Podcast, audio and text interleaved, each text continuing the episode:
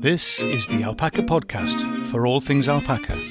If you're an owner, a soon to be owner, a want to be owner, or are just alpaca mad or love the fleece, welcome to the Alpaca Tribe.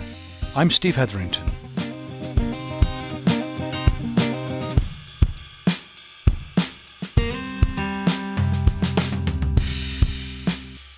Hi, Steve here. Hope your summer is progressing nicely and the hot weather is being okay for you.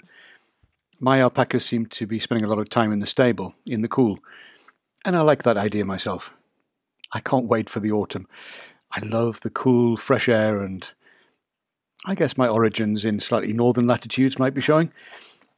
What's your favourite time of the year? Drop me a line or leave a voicemail. Follow the link on the website.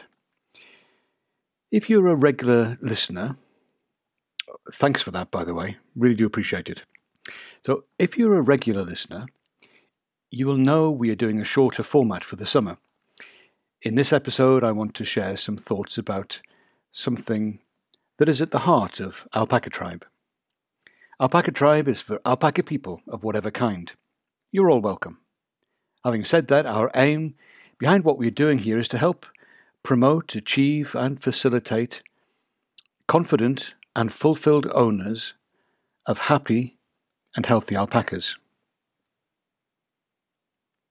Okay, it's a big aim, but every little step forward is a win, and I hope that it helps move you in that direction. So let me ask you, what does a happy alpaca look like? It's easy to anthropomorphize and say that Alice looks like she's smiling today, well, I know that some alpacas have a face and mouth that looks like they're permanently smiling, but what I'm talking about really is way beyond that. There are times when I know that my alpacas are happy. The level and intensity of humming is a giveaway that the opposite is true. Generally, a quiet alpaca is a happy alpaca, or at least not an unhappy one. In the valley here, where we are, we have a lake, and the alpacas love to sit in the water, particularly in the ford area by the bridge. There is not enough room for them all, so they have to queue up. As they get their turn and settle down into the water, there is a subtle lifting of the head and leaning back slightly. There isn't quite an audible sigh, but to my eyes at least there seems to be a look of bliss. Oh, yes, that's better. Is that a happy alpaca? I think so. When being fed, there are more smiling opportunities. Some of the girls in particular just love their food. At last, here he is. Doesn't he know about second breakfasts? I think there may be some kind of link between alpacas and hobbits. Usually the sound changes when the food goes in the troughs. There's just a slight rattling sound as they work their way down the trough, hoovering up the dried food. Especially in the winter, when we tend to give the girls some extras of flaked peas, which they tend to take out first. Of course, hums and chuntering and spits return when the supplies start to run low, and they end up competing for dwindling supplies. It's the same when we open up a new bale of hay. They just love. Uh, there are times, there are times too when I put the hay in preparation for moving it somewhere else, and they think I've just supplied it, especially for them, in the middle of the car park. Well, there we go.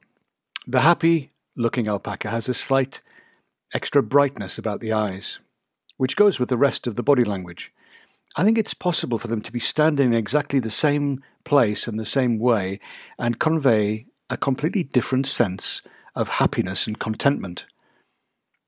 Reflecting on this, I think there's a subtle leaning forward or backwards, towards you in interest and focus, or away from you in nervousness and anticipation of you doing something unpleasant, like trying to touch them without permission. Regularly, they seem content to stand around nearby, just liking being around. That, or maybe they have that ever hopeful gene you see in dogs. Uh, was there a little something extra for me? I've told you about Millie before, the black matriarch who leads the herd of girls down the green path. There are times she stands by a different gate to the usual one. Definitely a preference being expressed.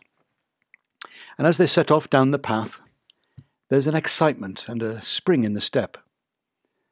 Down the green path, there are also some extras which they love small ash saplings, no more than a metre high. They've grown up alongside of the path. The alpacas then step off the main track to walk through and over the saplings, effectively brushing themselves and leaning into them. It looks great fun, but does slow down the progress along the path. The other happy activity we will all have seen from time to time is sunbathing. As the sun increases in strength and intensity, they start dropping and lying there crashed out in the long grass. Very happy, thank you very much, and not welcoming my occasional visit to check they're still breathing. Recently, we weaned last year's cria and kept the mums in the stable and moved the weanlings. With a few false starts, we got there in the end. When released from the stable, the mums came out and looked at me, slightly accusingly. They then went round looking for their youngsters and checked every field they could reach, until having confirmed they really were not around, they promptly heaved a collective sigh of relief, seeming to say, Thank goodness for that. And then all, and I mean all of them, crashed out in the long grass sunbathing. Happy alpacas. To complete the story, after a couple of days, I let the mums out to roam around the lake again, and they were able to visit their cria and talk to them over the fence. Briefly. They then went off happily to get busy grazing and paddling in the ford area by the bridge. The youngsters seemed to call after them. Oh, where, where, are you going? Can, can we come too? No, no, no, you stay there. We're off grazing. See you later. They seemed to have adjusted well and quickly. Alpacas can sometimes get bored, and appropriate stimulation and some variety in their routines can make for happy alpacas. The brush I keep by the water trough on my terraced field is rarely where I left it. They're always picking it up and moving it around. They also seem to enjoy learning, so halters and leads make life easier for you if you have to move one or more between areas, but it also gives them something to be doing and learning. It also opens up new possibilities of walks and negotiating obstacles. What fun! Happy alpacas and healthy alpacas. Of course, this doesn't just mean the absence of illness. Health is encouraged and promoted by a range of preventative actions and by an adequate supply of good food and water, plus the interventions of vaccinations, worming, and vitamin supplements as necessary.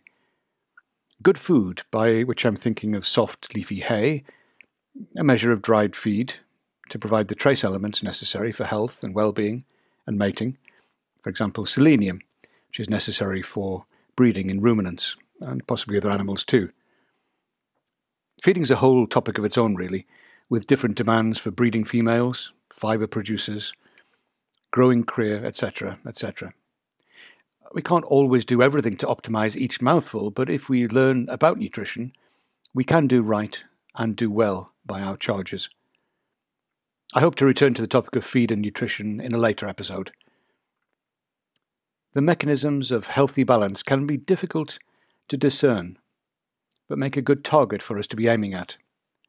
The basics of worming vaccination for protection against clostridial bacterial infections, for example, and the range of skin issues, mites to dry skin to flies, are all within our reach if approached systematically and consistently. Remembering prevention can be so much more effective than reactive catching up once a problem occurs. Mike Safley, in his amazing book Alpaca Shepherd, advocates looking your alpacas in the eye every day. You will have heard me mention that before. That's because I believe it's such a great foundational truth about keeping alpacas, and perhaps I'm a bit of a broken record on some things, so please forgive the repetition. This is what he says. Let me quote from the book itself.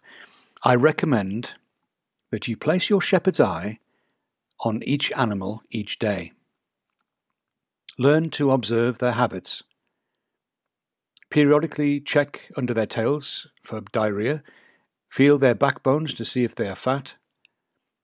Look them in the eye to confirm they are without infection. And check their gums to make sure they're not anemic.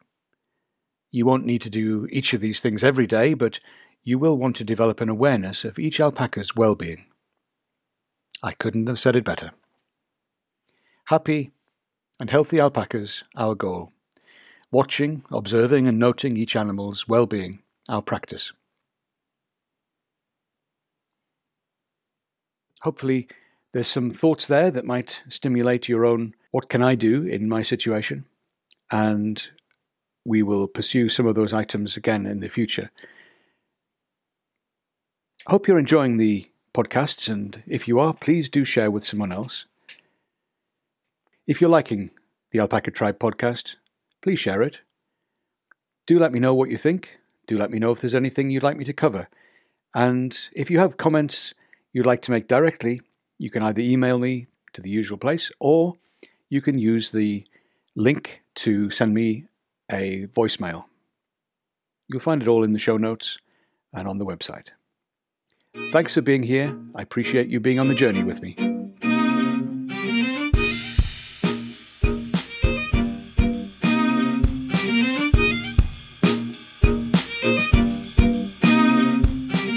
This is the Alpaca Tribe, and I'm Steve Hetherington.